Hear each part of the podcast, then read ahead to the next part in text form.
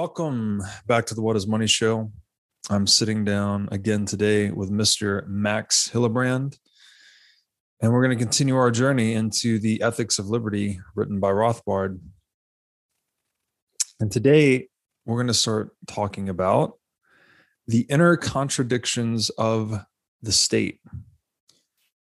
So I'll open this with Rothbard's opening line in this chapter, and he says, quote, a major problem with discussions of the necessity of government is the fact that all such discussions necessarily take place within a context of centuries of state existence and state rule, rule to which the public has become habituated.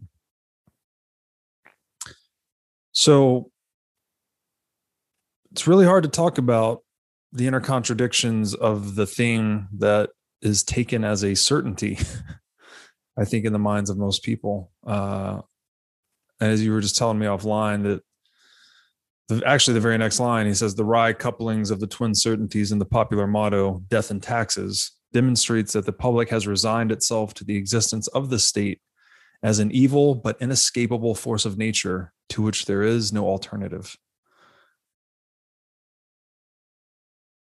But that's just not the case, right? I mean, this isn't a foregone conclusion. We have thrown off the yoke of institutions before. So why haven't we done this with the state yet?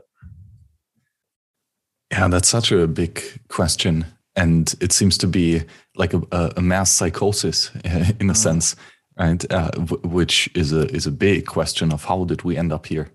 Um, and I, I think what is kind of the uh, one thing that we can realize is that humans are incredibly adaptive creatures and we can get used to pretty much anything. Mm-hmm. Um, you know, just from the fact that we can start eating basically anything and after a while it becomes delicious. Think of coffee or beer. You know, first time you eat it, it's mm-hmm. horrible. After a while, you come to love it, and you can't stop. you know, uh, or or prisoners uh, uh being, uh, you know, tortured and uh, and really harassed. they kind of uh, it, it, becomes the new default, right? And uh, and then even after uh, it, you kind of crave it back and, and some post traumatic stress. Uh, so uh, it's kind of you know the I think the beauty of, of humans incredibly adaptive and uh, really being able to move quickly and to to sustain even in very adversarial environments. But that just means if there has been a, a temporally very long uh, period of of harassment and and lies, so to say, uh, then realizing that this is actually not the the uh, not the only way, not the inevitable uh, way that things ought to be or, or things can be, and uh, to to realize that wait a second, we can actually create a, a different scenario uh, of interaction is yeah that that takes some time. But you know once you see it you cannot unsee it um, uh, you know, once the prisoner escapes uh, or once the, the man crawls out of the cave, uh, you're you're a changed man, and uh, that that's very difficult to put you back into that mindset after you've escaped it. Yeah, and you know, it seems like to Rothbard's point, property is the crux of this whole issue, right? It, and the state at least ostensibly exists to provide some type of security to property. Although I think in this chapter, he very quickly argues that there are irreconcilable contradictions within that uh, supposed value proposition of the state. So, you know, I'm just back to Bitcoin. It's like, okay, without a property specifically money, right, which is the most important form of property, that is decoupled from violence in some meaningful way, that the state just seems to be almost an inevitable outcome of human interaction. Um, but maybe, maybe I'm not thinking of this entirely. And I, I, I'm this calls to mind the piece you recommended, The Myth of National Defense, which I have not read yet so maybe there's something in there that that um, dispels this illusion Yeah. So, it, of course, the ability to, or f- first of all, yes, everything is about property rights. Um, and, or more accurately, everything is about uh, conflict of scarce resource allocation. Now, scarce resources are tools with which we can solve problems, uh, and they can only be applied to to solving one tool. So, which are you going to apply it to, and who is going to choose which which uh, goal to to seek uh, with this mean? Mm-hmm. Um, and that's always a conflictuous thing. The, the question is just how, how are we going to deal with that conflict? Um, and I think the the option of the state is perfectly described in this analogy of Rothbard here in the beginning of the chapter, where he, he kind of presumes that, uh, let's say, you know, we start over, we just have aliens all of a sudden appearing on the planet, and now they realize that there are scarce resources and that there is conflict um, and that humans can apply force and violence and aggression to uh, to settle that conflict, uh, not peacefully. Um, and so they they make this pact, or, or, or one person proposes this pact that uh, they all give away their ability to apply force. You know, you all give away your weapons. Um, and and you cannot legally use force uh, uh, uh, in what in some matter. You know, if there is a conflict over resources, we all go to the Jones family, um, and only the Jones family can use force and has all the weapons, and only the jo- Jones family can ultimately decide how to allocate scarce resources, and uh, and you know that that's kind of the the new starting point. Uh, now, would everyone agree to that? Um, well, you know, arguably some might, but the the obvious kind of eh, contradiction comes in here that sure the system works great if the Jones family is is honest and not malicious, you know, if it's a trusted third party that does not break the trust, but ultimately, uh, if it does, then the whole system breaks down spectacularly. Uh, mm-hmm. Uh, because all of a sudden the evil guy is the only one with the guns and with the and is the only one who can justly uh, apply force and all the others are simply you know eh, victims who are literally defenseless because they have given up their their weapons and their tools to enforce uh, the uh, their property rights. Um, so th- this is you know the state is basically this example writ large, uh, and it was not decided on in this one creed. You know, it was uh, it has been enacted by humans for centuries, and the question is uh, why. You know, why do humans keep playing this very stupid game? If you mm-hmm. think about it, um, and uh, that's a that's a big question. I mean, that's not just individual psychology, that's like meta psychology.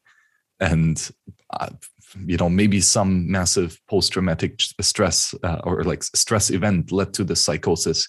Um, I'm, I'm not sure. Mm-hmm. I guess that's up, up for speculation.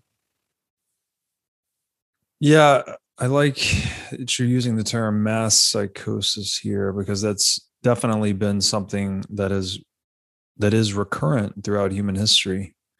Um, and it seems like it's a combination, right? It's a combination of, I guess, violence being an effective means of acquiring wealth from others.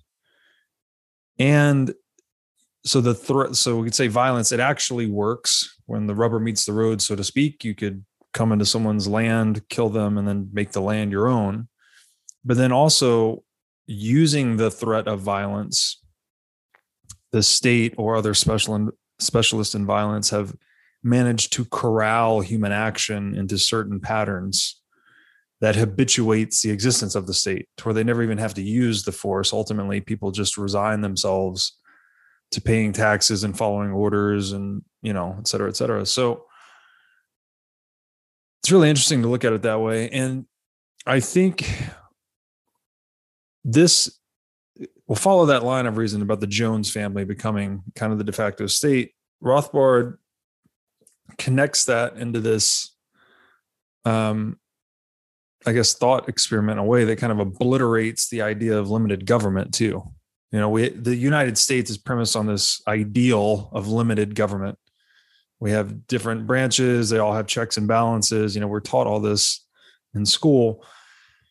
But he says this. He says, "quote if in fact we cast a cold and logical eye on the theory of limited government, we can see it for the chimera that it really is, for the unrealistic and inconsistent utopia that it holds forth. In the first place, there is no reason to assume that a compulsory monopoly of violence, once acquired by the Jones family or by any state rulers, will remain limited to protection of person and property. Certainly, historically, no government has long remained limited in this way. And my, I mean, and he goes further into this, but I'll just say that at the beginning, the foundational documents of any government are just these ideals scribbled on paper. And it becomes fairly obvious to me that when you've given the Jones family or any state all of the guns and all of the power, they have every incentive in the world to deviate from the principles that are scribbled on that constitutional document. And that that incentive model reflects accurately the history of government that we've seen you know and the, the question is limited you know other, other than like what's what's what's the thing that you want to limit? And you know as as the state is defined as the monopolist on violence it's basically the state has the power to ultimately decide where to allocate resources. So that's what we grant the state. And then we limit what exactly? Because we just granted the state ultimate power. Mm-hmm. you get to decide about everything. Mm-hmm. so you know uh, you what else could you give him that needs to be limited right? Mm-hmm. Yeah. So I'm trying to like get it through my again, I think we've talked about this a bit before, but if government is not is is the monopoly on violence a natural monopoly or is it a legal monopoly? I mean, define natural in, in, in that context. Uh, like uh, again, a monopoly is defined as the exclusive right or privilege to provide a certain service, uh-huh. meaning that new market participants are are forcefully excluded from from entering the market. Um, that's not a natural thing, uh, it, you know, in the sense of of it, that never happens. Uh, right. in, in our nature, it happens all the time in our nature that new people pop up to solve problems uh, all the time. Um, so uh, but in the sense that in the human experiment or experience have states tended to appear and these uh, thugs who claim to be the biggest guy on the block well sure yes they do appear. Uh, so is it natural or is it nature? Is it conditioning? Who knows? Yeah that's where the lines blur. So it seems like you know, governments are effectively suppressing competition and discovery in the market for defense. And they also do that in the market for money because money is just the most powerful tool for controlling people, or the most effective means, let's say, for controlling people. Um, I mean, that seems so hard to disentangle because you're saying that the very service provider of defense. Like clearly they're going to if they're being competitive in the sphere of defense, then they're going to you know attack or suppress their competition as best they can, just like any other entrepreneur in any industry. Just so happens in the sphere of violence though that it involves coercion, right? You're not just competing with them based on supply and demand and customer satisfaction in the marketplace. There's actually a, a, a involuntary, violent, or coercive exchange occurring Exactly. Why is personal protection any different from personal education or from personal cooking, you know, or from personal fitness advice? You know, there's there's a lot of services, um, and giving just you know this blanket state of yeah, just the government will do it is is a bit odd because you know there's a plethora of potential solutions to any given problem, including that of physical security. Uh, and how are you going to solve that with a blanket statement? Like, not everyone needs to have, you know, a full bodyguard of, of 15 soldiers by their sides all the time, you know, helicopters scouting the area. Mm-hmm. That's probably overkill, right? So we need to figure out how much defense and how are you going to solve that in a socialist market without prices? Uh, thanks, uh, because there is no uh, private property and no exchange, right? And and how are you going to even fulfill all that ma- demand, even if you knew it, right? Uh, it, just that one entity alone should provide all the protection services, all the way from from huge geographical defense, all the way to personal or or even uh, you know storage defense, physical defense of, of mm-hmm. warehouses and stuff like that. That all of this be provided by one person, and that one person to know exactly what to do. Uh, and, and, which problems or, or which defense problems to solve at priority uh, to be able to make that decision uh, that's a very spectacular claim that that will work out well. So, did the large, I mean, the centralized top down nation state, uh, did this just emerge as a consequence of industrial age technological realities? And could we conceive of other nation states as basically just competitors in the market for defense? That's that's a good question. Um, I I guess I guess one way to spin it to to also your earlier question is that because the defense of property was cheap at a centralized point, it was very cheap to attack that centralized point and gain a big benefit you know you could steal from a central target and then manipulate the entire large market area.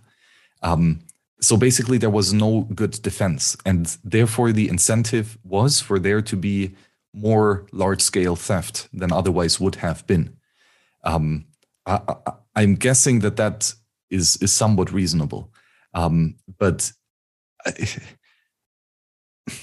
is it only gold's fault you know that that we had so much so much uh, warfare and, and, nation states uh, ah, but on the other hand you know uh, we see with with a fiat empire for example uh, that nation states tend to grow much larger and at a much more rapid scale. It's difficult to analyze history like that mm-hmm. you know. There's so many factors.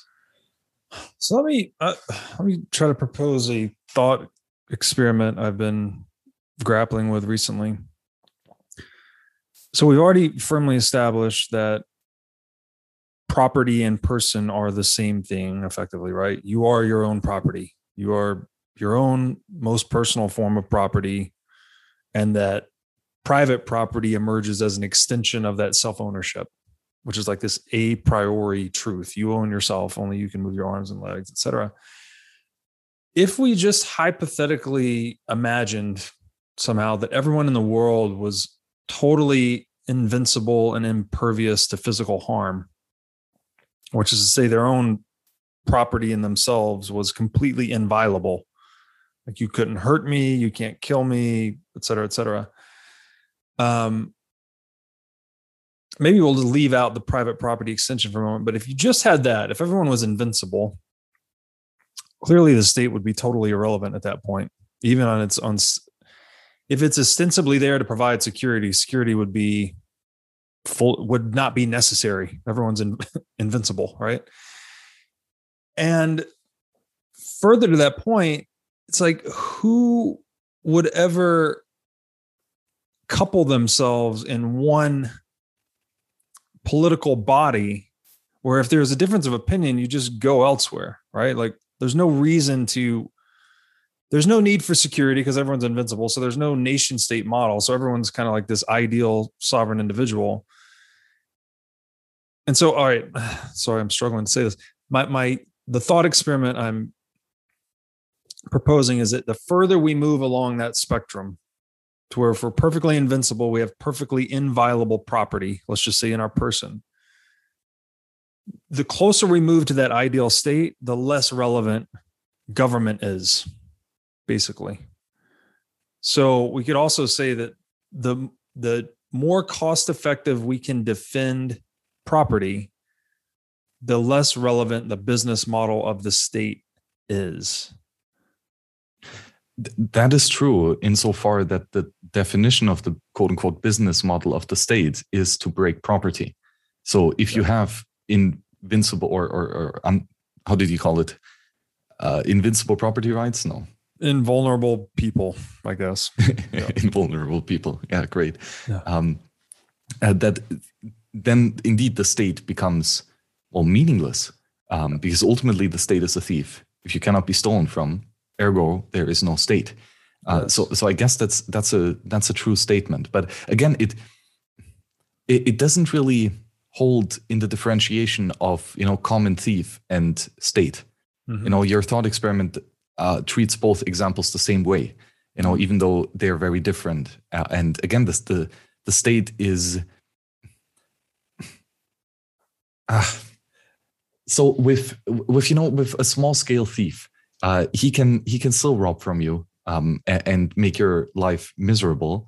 Um, but for one, he doesn't do so at a large scale. Um, so I, I, guess scale is is one definition of of a thief. Uh, sorry, of the state. But then also it's it's that the the thief does not or the, the highway robber does not kind of pretend to do you something good. Mm-hmm. Right? He mm-hmm. doesn't spin this whole mythology about the the state granted um, privileges that are handed out, like security or healthcare or transportation. You know, um, he doesn't pretend that in order to to to rob you, you know, he he actually benefits you. Um, so this this is kind of what Rothbard pointed out earlier in this chapter, right? That the state is kind of this this great myth that that was spun up, um, and that this is one key differentiation. Uh, and again, in, in your thought experiment, I'm not sure if that differentiation is made. I'm not sure if that's important though. Yeah, no, I hear you on that. So the and this gets back to the point where a free market actor can defend against or insure themselves against sporadic criminal activity like being robbed or things like this. But when it when it's systemized when the political means of wealth acquisition is systemized as oppenheimer says you cannot insure against that right? It's it's institutionalized it's legalized. You're just you're completely subject to the whim of the the authority. Um quick quick thing. You cannot insure against this in the white market. You can very much insure against this in the black market. Correct. That's a that's a key differentiator. So i guess the but the state is losing again the further we move along that continuum towards inviolable property the state is losing its capacity to draw those lines around the quote unquote white market and black market right? Because it's just less relevant, less able to coerce, less able to generate revenues. Therefore, it's a smaller enterprise. So it seems like the I mean, try to bring this back to Bitcoin. Our aim as free market actors has to be to make capital that's harder to steal, right? More abundant, harder to steal. I guess this could be both the capital we're making and the systems we're using to uh, trade that capital and and allocate it. Um, that seems to me like what the founding values of the U.S. Constitution are based on, like this limited government, decentralized government, you know, democracy. All of these things are sort of aimed at what free market principles are really trying to get at, which is to make property unassailable and therefore the state unnecessary. Yes, I think that's in generally a good strategy, um, and the and I, I, think it was worth trying to uh, this limited state idea um, because you know it it does seem right. It, it's basically the big question of can we trust third parties? Mm-hmm. you know that's that's basically the the big question. You know, if we all you know hand over our power to this third entity, and therefore we're all kind of sheep and we cannot hurt each other uh, because there's always a higher power above us. Um, that that would work out nice, and and it does. It does as long as that third party remains honest and and mm. in good faith. The question just what's what's the game theory? Once you have right. the ultimate power to allocate every scarce resource to whatever you seek fit, how are you going to use that power? Right? Mm. And and there are no limitations that you could set to that power. This is limitless power. Um, right. it, and th- that's i think why why limited government ultimately fails the the incentive is once you got it all you're just going to make sure that that first of all you use that power of resource allocation you will want to meddle in all types of things that's of course steal real property that's of course relocate people That's to uh, you know go into slave uh, labor and, and things like this. Mm-hmm. that's all just uh, or to, to meddle with you know resource shipments and uh, resource allocation in all shapes and forms, right? Um, and and that's the other thing, right? If if you try to impose that limitation with state-created entities, like for example a Supreme Court, right? So the Supreme Court is staffed by by state the state leaders, right? The president, I believe, um, and he's, he's paid by taxes, right? So by tax revenue, uh, the, the Supreme Courts. So are, they have zero interest to limit the state authority because they are the authority of the state. They are right. the Supreme Court is the the ultimate of the ultimate in terms of resource allocation. They get to say what's what's right and, and what's wrong and who has to pay up. And so that's a that's a massive power, uh, and that power will not restrict itself. Uh, humans are too greedy for that. Yeah, I think this is really important. That uh, maybe this is a key point that helped me grapple with it. Maybe it helps others. Every human organization is a business. Like we commonly call, oh, the state or this institution or this Supreme Court or this or that. The, but they're all businesses ultimately. They, if they're not creating a bottom line for someone, then they don't exist. Right. So yeah, I think you have to think about it in these terms. Um, and it seems like well I, i'm going to read an excerpt here where in my opinion rothbard is explaining this the, the state as a business effectively and why it is impossible to have limited government. Basically and this will be well clearly he's not writing about bitcoin. This is written before bitcoin but i would hold out the proposition that limited government is impossible without bitcoin. So let me read his excerpt. The more the coercive powers of the state are expanded beyond the cherished limits of the laissez faire theorist, the greater the power and pelf accruing to the ruling caste operating the state apparatus. Hence, the ruling caste, eager to maximize its power and wealth, will stretch state power and will encounter only feeble opposition given the legitimacy it and its allied intellectuals are gaining, and given the lack of any institutional free market channels of resistance to the government's monopoly of coercion and the power of ultimate decision making. On the free market, it is a happy fact that the maximization of wealth of one person or group redounds to the benefit of all. But in the political realm, the realm of the state, a maximization of income and wealth can only accrue parasitically to the state and its rulers at the expense of the rest of society. So, isn't Bitcoin that institutional free market channel of resistance that we've been lacking to hold the state in check since time immemorial?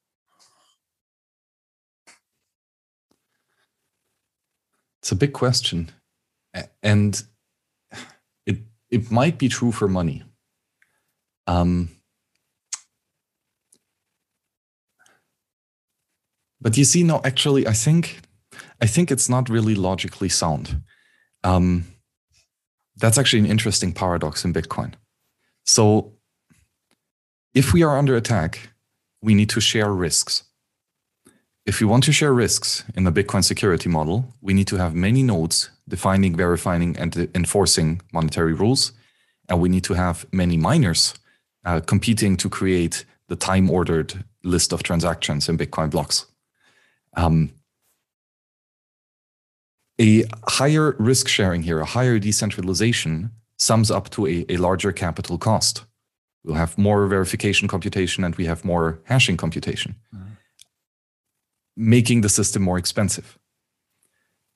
Meaning that at a time where, where the system comes under attack, um, it, it is very expensive to, or it is very expensive to operate the network, period, regardless of whether it is at attack or not.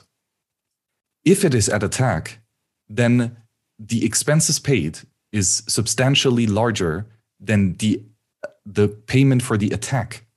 So it is exponentially more expensive to attack Bitcoin rather than it is to, to keep up the Bitcoin network. And that's mainly because of risk sharing among node operators and miners mm-hmm.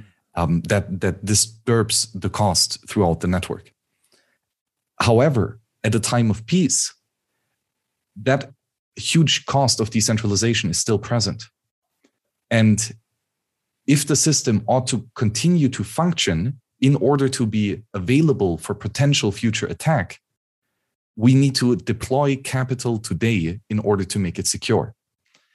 And that's one long argument to say that we might need to burn capital to actually be not profitable entrepreneurs, it, it, to be to mine at a loss, you know, to be miners who, who who don't earn more than they spend in electricity and hardware and such, um, in order to have a stable security for for the Bitcoin network. So so even this states right that that if we would come to a to a, a stage where where Bitcoin has limited the government to an extent that it is no longer actively attacking the property rights in Bitcoin, then uh, the utility of Bitcoin decreases uh, because there is no more attack. But the cost of Bitcoin persists, meaning it might become a more and more unfavorable, a more and more capital depreciation venture that ultimately is not sustainable. And then at that point where, where Bitcoin would fail, um, it would uh, or where, where where the bitcoin security cost is so low that a rather low cost of attack from that quote unquote limited state would become profitable again. So you know it's that's kind of the thing. Liberty is expensive. Protecting your rights is expensive. It has always been and it will always be. And because it's that expensive people ex- people don't defend their property and that's when they get it stolen from. Mm-hmm. so reducing the cost of defense is is uh, very much the most important strategy. I really I like that framework you're approaching it through because it almost puts it gives us a window through which to evaluate Bitcoin mining and government equally, right? Just cost of providing security. Um, and so, so what you're saying here is that an attack makes the network more expensive. So it's increasing demand for network security, right? So the the cost of the Bitcoin network would go up when it's attacked. But if it succeeds ultimately and there's no, you know, coercion, it's basically radically disincentivized coercion as a viable economic strategy, then the the actual cost of attack on Bitcoin would decline, right? Because there wasn't a, there's not a lot of I guess demand to attack it. Um, so does that end up becoming a sub that becomes like a dynamic economic mechanism for Bitcoin where it's if we need decentralization, trust minimization, coercion resistance, that the demand for Bitcoin will rise. But then in those instances where we're in a high trust environment, the demand for Bitcoin will fall. But if it falls too low, then it creates incentives for someone to attack. So is it is this just something that it's kind of like taxes, right? Where we said death and taxes are certain. There's a tax that has to be paid to Bitcoin, I guess, to ensure freedom. That is is really one future scenario that I can envision. Um, that mines need to be operated at a loss. Um, I believe currently you might argue that full nodes are already operated at a loss. Um, it, well, I mean, I guess running full nodes is part of demurrage, the cost of holding money, or at least the cost of receiving money uh, in Bitcoin. So yes, that is capital depreciation. Um, uh, but but the the cost of Bitcoin mining um, is is interestingly linked to to security and interestingly linked to demand. Um, so, but that's all just to say that the number go up uh, technology is, is, is kind of a fallacial uh, approach. There there are downward pressures on Bitcoin price, uh, numerous, uh, and these are just some. How would we have Bitcoin miners operating at a loss in a world where wealth cannot be extracted coercively. Because in my mind, those guys would just go out of business and only the profitable would survive. So how like there's no subsidies in this hypothetical Bitcoinized future. So how how would that work? Well, unfortunately, basically with charity, you need to put your own capital on the line. Um, that's that's kind of the speculation here. Uh, that as of right now, people are spending big spending capital to receive and to hold Bitcoin by running a full node. Uh, people will spend money to well um, secure the Bitcoin block production. Um, that that's a big uncertainty, right? And and and as you see, um, the game theory becomes shabby. Like right now, the game theory is solid because because miners get paid a massive amount of subsidy in, in mm-hmm. forms of issuance rate, new Bitcoin unlocked, and in terms of transaction fees. Right? But uh, subsidy runs out, and potentially, especially if Bitcoin is in low demand, then transaction fee run low, um, meaning that there's very little revenue, uh, if not zero, uh, which which can very much happen. Um, so in in that inevitable scenario, um, it's gonna be it's gonna be interesting. Um, but yeah, ultimately, again, it is possible for individuals to burn their capital to to create blocks um, to to forward the Bitcoin time chain, hmm. and that possibility alone is already great.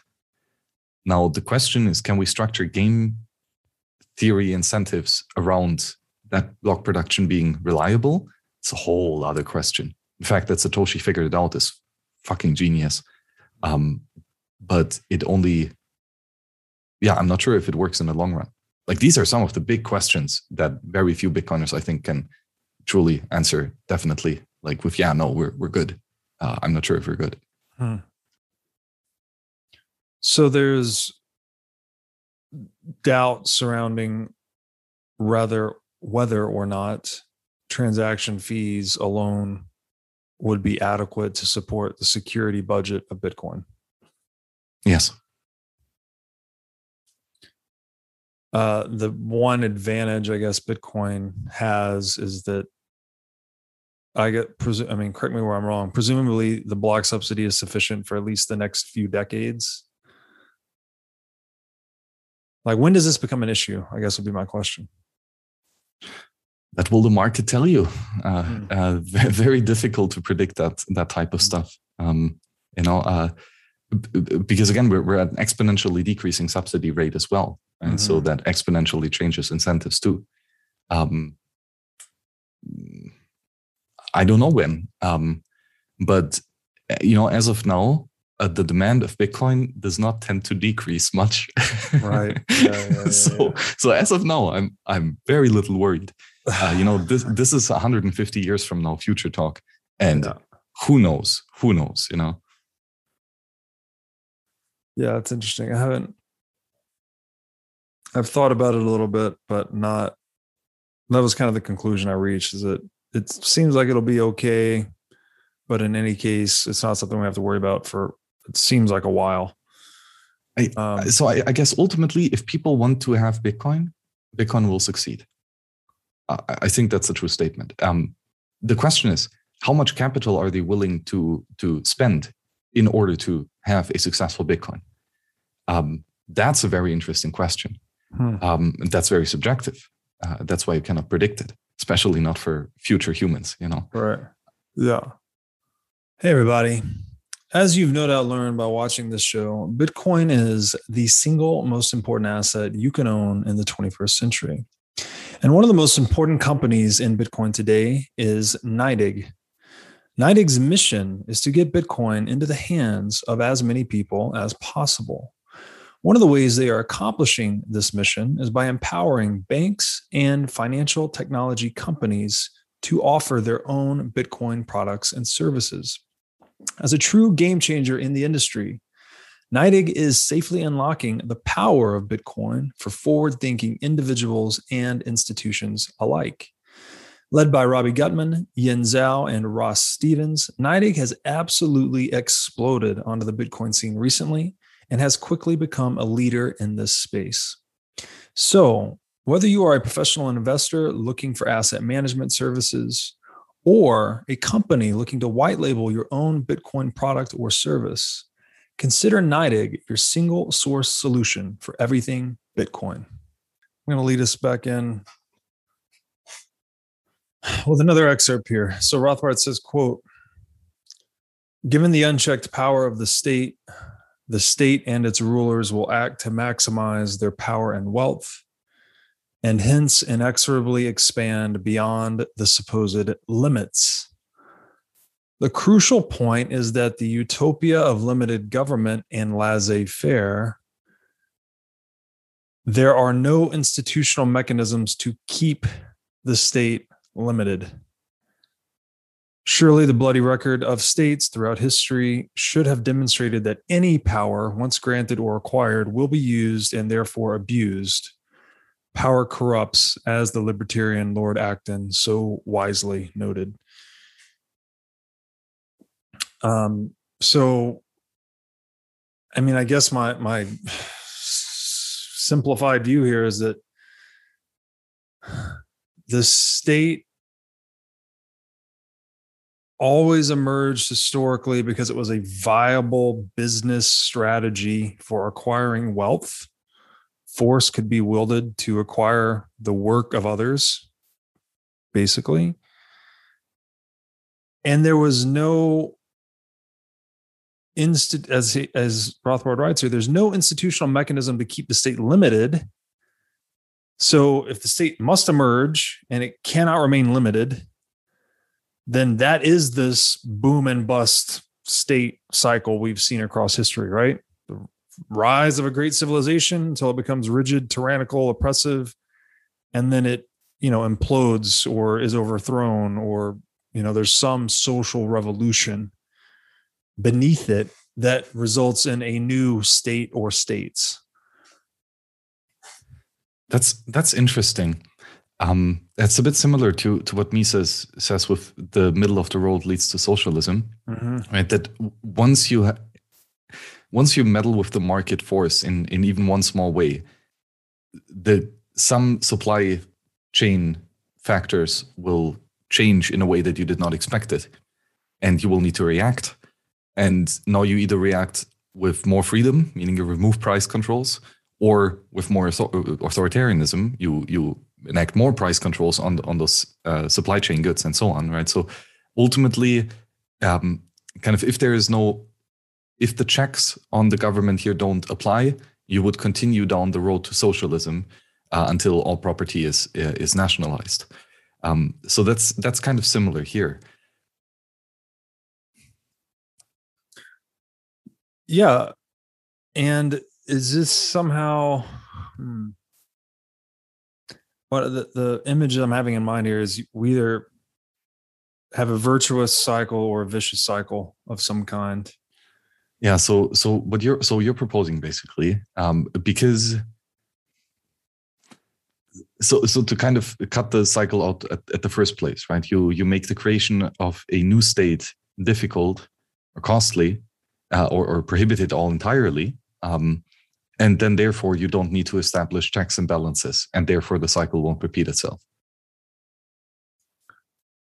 Well you know i don't know that i don't want to speak in absolutes and say it completes itself but if i'm just thinking through the lens of that thought experiment where perfectly inviolable property which is to say the cost of violating property goes to infinity then the state business model of violating property goes to zero right? You can't generate any revenues as a state if you can't violate property.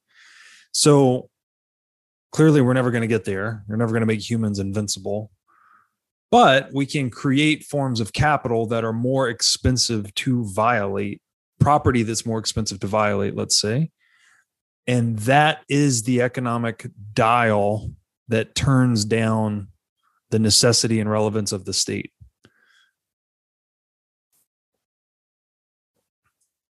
Mm-hmm.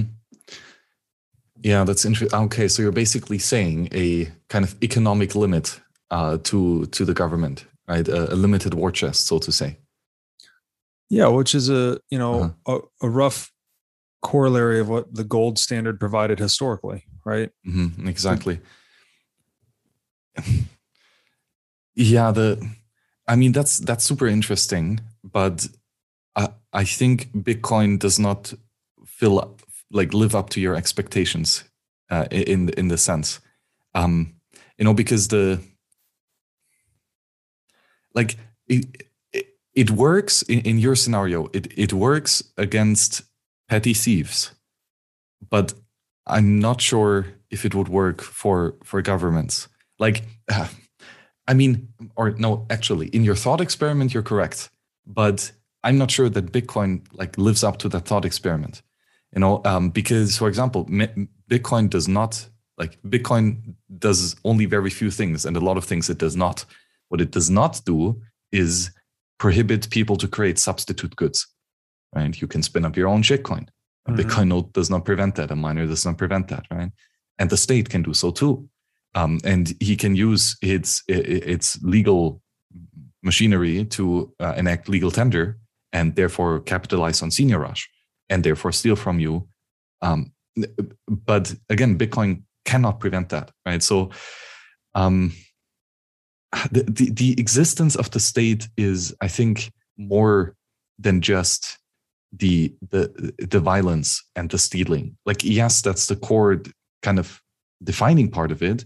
But on top of that, I think it's it's that it's just a you know to to do so with the uh, like common sense justification. Know, to say that no, it's it's all right that the state can steal that much. Uh, like that, if if that is the common mindset, then the state still lives lives in the mind of the people who, who think that there there is such a thing as the authority to steal. Um, and the question is if Bitcoin can change that, uh, and I don't think it can. Okay, well, when I game it out in my mind, it's like okay, cool. Bitcoin can give people an option to hold their money in something that is independent of state the the opinions of statesmen let's say uh in particular you know the inflation frankly you get you get to hold a money that's immune to opinion or immune to bureaucratic whim if the state now cannot remain limited as Rothbard's pretty uh, solidly making the case here that there's no such thing as limited government. It's a business, it wants to grow. The core operating activities of the state are compulsion, compulsion, coercion, violence. They're going to keep violating more and more property to grow this this government that cannot be limited by anything other than economic reality isn't that just going to create more and more of an incentive for people to adopt Bitcoin? It's like if I want to immunize myself from the predations of this unlimited organization, this this organization that grows without limit, the government, then I need to hold my wealth in this confiscation resistant asset. So what I'm getting at is it seems to me like the very pressures, economic pressures that are causing the state to grow, force it into this uh, wall of Bitcoin in a way where assuming people have the wherewithal and the option, they're going to choose to hold Bitcoin over any shitcoin or fiat currency or even gold. So, by that mechanism, does Bitcoin then provide some regulation on state growth? That's very interesting. Uh, and it, it, it made me think that the Bitcoin security model has uh, a couple assumptions, axioms, right? Things that we assume to be true without proving them in the model.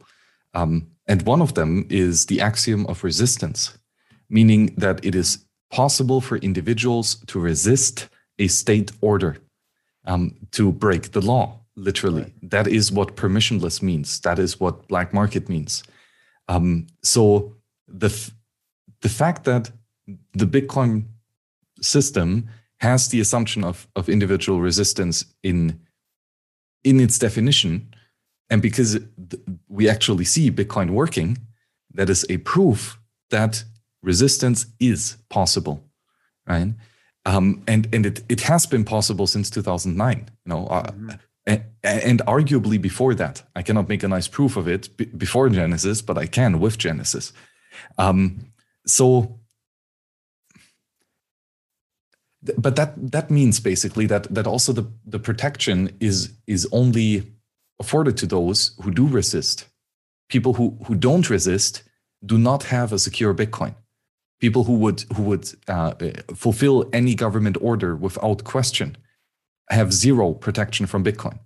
Because as soon as the order comes in of send me your Bitcoin, they will do it. Um, and and then that's it. Right.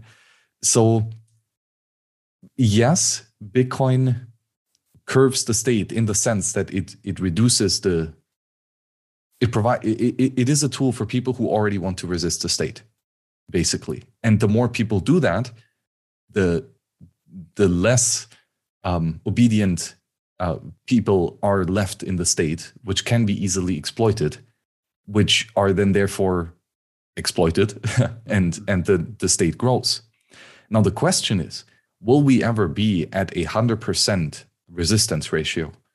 Um, and arguably no. Yeah, I agree with that. There's always going to be people that just completely follow the letter of the law to a T um, but the other variable that I have in mind here is that the more you increase that ratio of resistance, as you call it, so let's say resistant market actors to non resistant market actors, this is actually inducing uh, a defunding of the state as well, right? The more people holding their mm-hmm. savings and wealth in Bitcoin, this is wealth that is unassailable by the state, uninflatable. So their their tax base has shrunk right so the higher the resistance ratio the smaller the tax base you could say the smaller the tax base the smaller the state presumably um so it seems like a limiting factor. i don't know i'm having a hard it, time i think it is a limiting factor the, the question just is is an, an extinguishing factor uh, yes. you know does the existence of bitcoin um, end the concept of of the nation state or end the concept of the state. Um, and here here is where I kind of have my quarrel. Here's like where I'm like, let's not be too bullish. like, right. sure, Bitcoin's great, but you know, let, us keep it real. Um, but the that, that there is a limiting factor uh, uh, or a, a, downward pressure on the state now, yes, absolutely. Um, Bitcoin is that opportunity cost that was not there before uh, and it has to be considered by all actors, uh, uh including politicians. And, and the game for politicians changed drastically. Um, and there there will be consequences to that. And and yes, their tax base is shrinking at an alarming rate, while a lot of debts are coming due. And how the state is going to repay that? Um, good question. Uh, you know, state debt is always just a uh, a postponement of tax event. Um, meaning that a lot of taxes need to be done now uh, while the tax base is shrinking and that's basically a liquidity crunch right this this is uh, when when they need to increase the debt ceiling again. That, that great limitation on government right, power. yeah. that ceiling that is as high as heaven itself